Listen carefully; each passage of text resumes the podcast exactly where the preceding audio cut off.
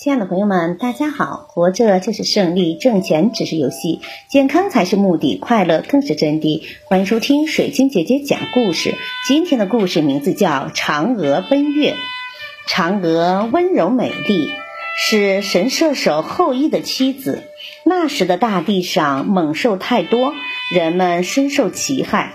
为了让人们过上幸福的生活，嫦娥要后羿教大家射箭。只要学会了使用弓箭，人们就能避免受猛兽侵害。后羿觉得妻子的话很有道理，就一口答应了。就这样，小伙子们都争先恐后的跑来跟后羿学射箭。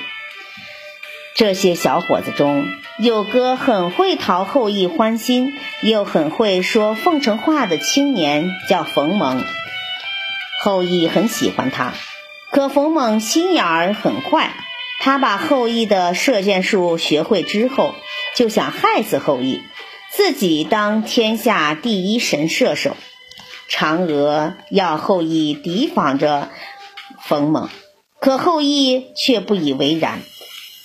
一天，后羿发现自己有了白发，于是决心去找王母娘娘要仙药。王母娘娘住在昆仑山。后羿历尽千辛万苦才见到他，王母娘娘知道后羿是位大英雄，就把一颗长生药给了他。人若把这药吃了，就能变成神仙，吃一半就可以长生不老。后羿把药交给了嫦娥，准备过几天和嫦娥一起吃。如果后羿吃下了长生药，长生不老。冯猛就永远当不上第一神射手了。冯猛又急又恨。这天，他趁着后羿不注意，用棍棒打死了后羿，然后又闯进了后羿的家，逼嫦娥交出仙药，并邀嫦娥做他的妻子。嫦娥最看不惯冯猛，趁他不注意的时候，一口气吞下了仙药。嫦娥忽然飞了起来，她的身体轻飘飘的，直往天上升去。嫦娥在空中高喊着，要大家为后羿报仇。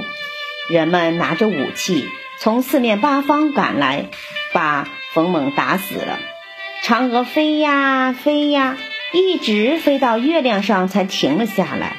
嫦娥做了神仙以后，就住在了月宫里。